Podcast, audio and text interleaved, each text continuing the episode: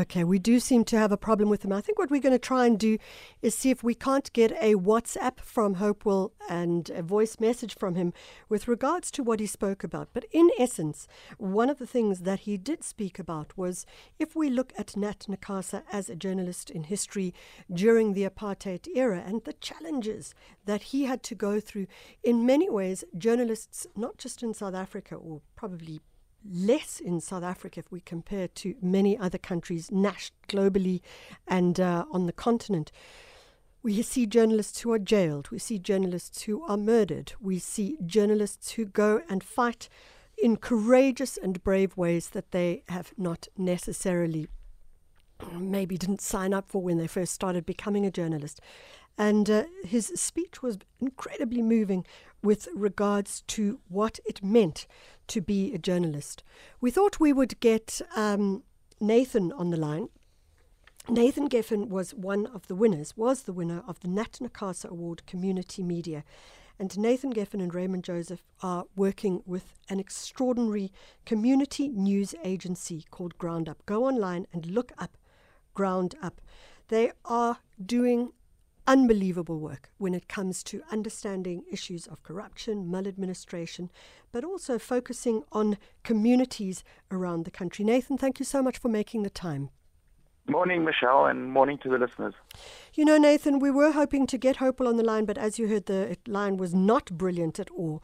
I wonder if you could just uh, give us an insight into some of the challenges that he spoke about as a journalist and as all journalists have to deal with in their day to day work?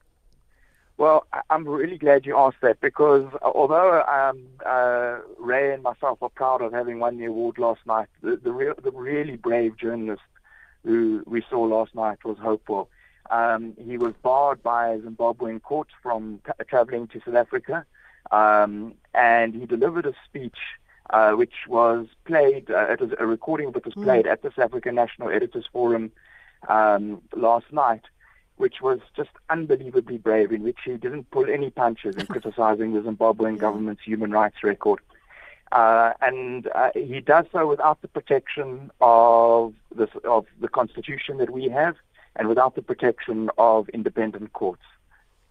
You know, Nathan, I, am thinking of journalists right now who are working in Syria. I'm thinking of journalists who are working in Afghanistan and uh, the challenges there. We forget how far a journalist will go in order to bring us the stories.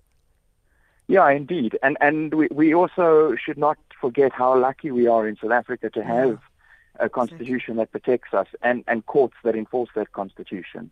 Um, I, I, I'm, I'm completely in awe of, of Hopewell and, and, the, and, the, and the speech he gave yesterday. Yeah.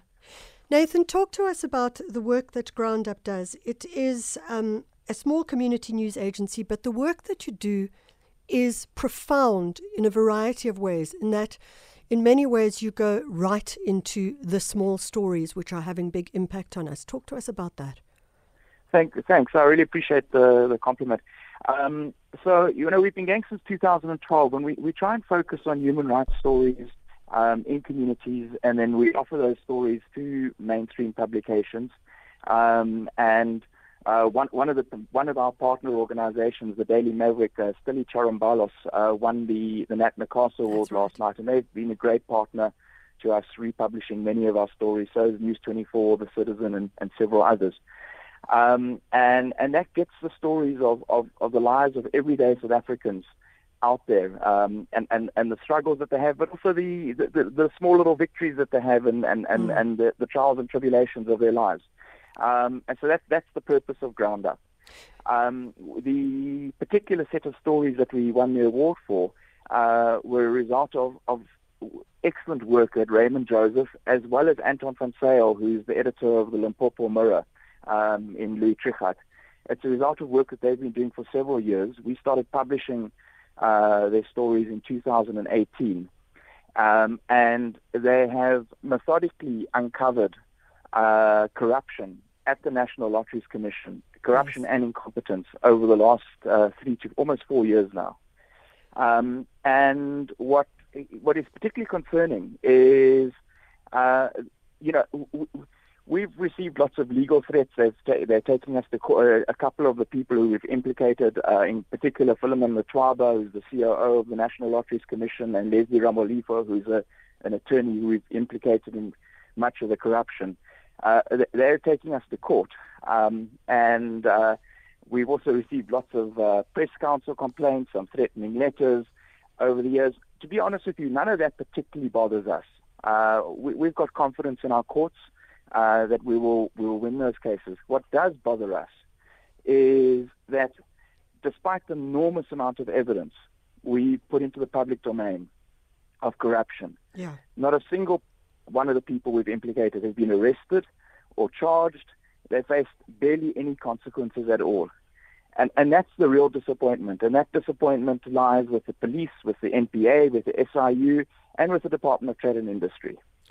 Nathan, um, you talk. We talk about Ground Up as a community radio station. Tease out what uh, community means. So it's a good question, Michelle, um, and, and, and I often wonder myself how well defined the term is. Um, what I think it means uh, in our case, and, and others might, might see it differently, what I think it means for us is that instead of focusing on stories like what is the president saying today, what is this cabinet minister doing, we, we try and focus on the stories of how government policy, and, and not just government policy, also um, what uh, the, the actions of corporations, etc., how that affects everyday South Africans who are living uh, in uh, working class areas, uh, how it affects immigrants, um, how it affects vulnerable people. And, and, so those are the kinds of stories that we're trying to focus on. Now, you might ask, how does the lottery fit into that? Well, you know, 30% well, of, of every, us. Yeah, yeah, well, 30% of every lottery ticket is supposed to go to good causes. That was the rationale for starting mm. the hmm. lottery uh, 20 odd years ago, if you recall.